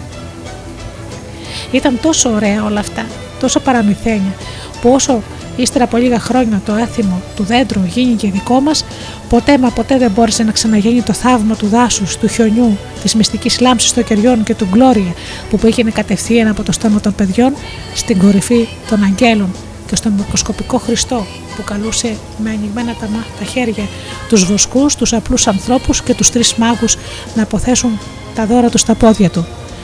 Μέρες μετά διηγόμουν σε όλα τα παιδιά της γειτονιάς πως είδε με τα μάτια μου τα ίδια το Χριστό να γεννιέται.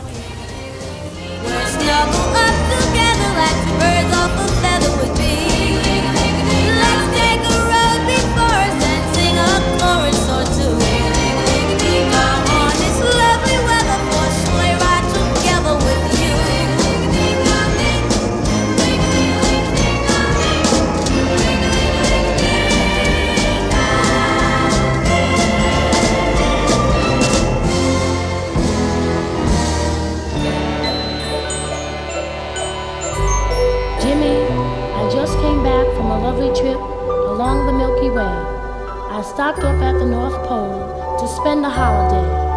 I called on old dear Santa Claus to see what I could see. He took me to his workshop and told his plans to me. Now, Santa is a busy man, he has no time to play. He's got millions of stockings to fill on Christmas Day. You better write your letter now and mail it right away because he's getting ready, his reindeers and his sleigh. You better watch out.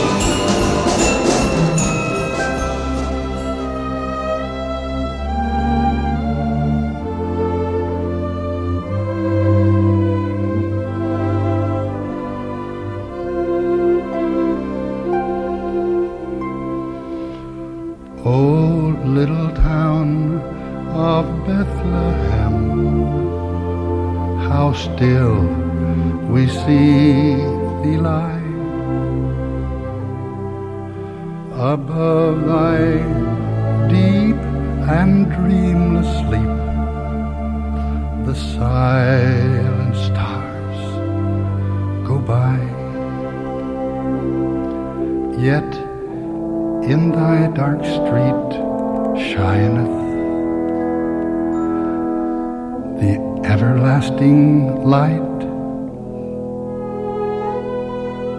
The hopes and the fears of all the years are met in thee tonight.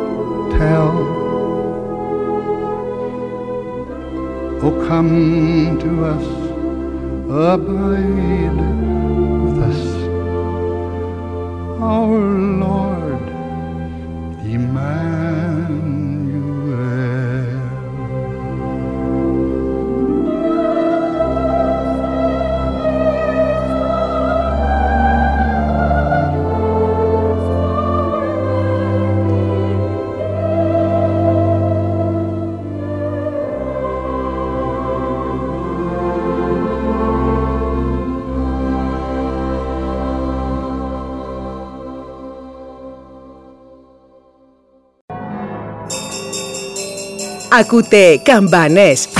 Ακούτε Studio Delta.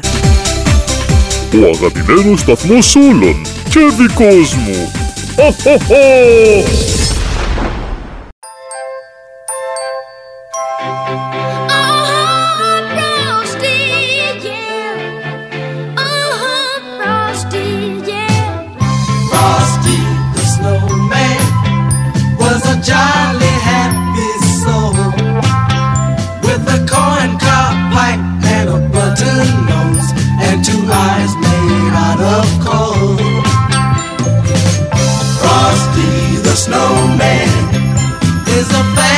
till they say he was made of snow, but the kids all know how he came to life one day. There must have been some magic here in that old silk hat they found. For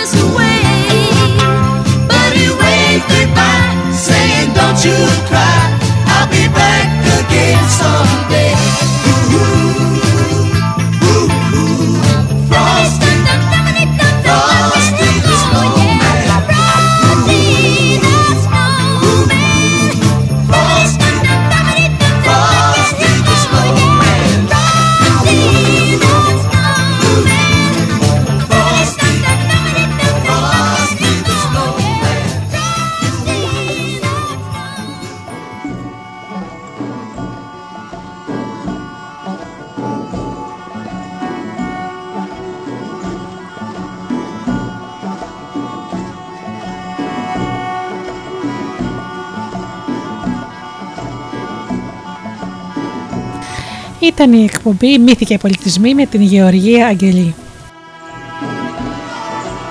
Φίλοι μου, να σας ευχαριστήσω θερμά για αυτές τις δύο ώρες που ήσασταν εδώ μαζί μου και ακούσαμε χριστουγεννιάτικες ιστορίες.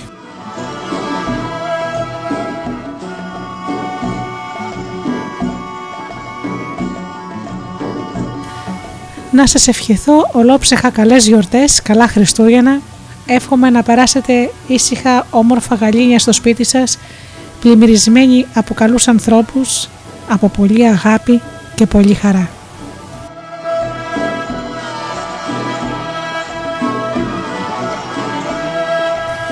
Και αυτά τα Χριστούγεννα, μην ξεχνάτε, αγαπήστε τον άνθρωπο που βλέπετε κάθε μέρα στον καθρέφτη. Καλό σας απόγευμα.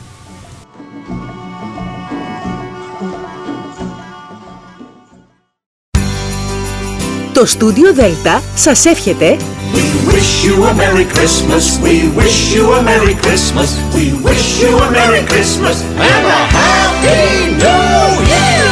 Χρόνια πολλά σε όλους! Ho, ho, ho, ho.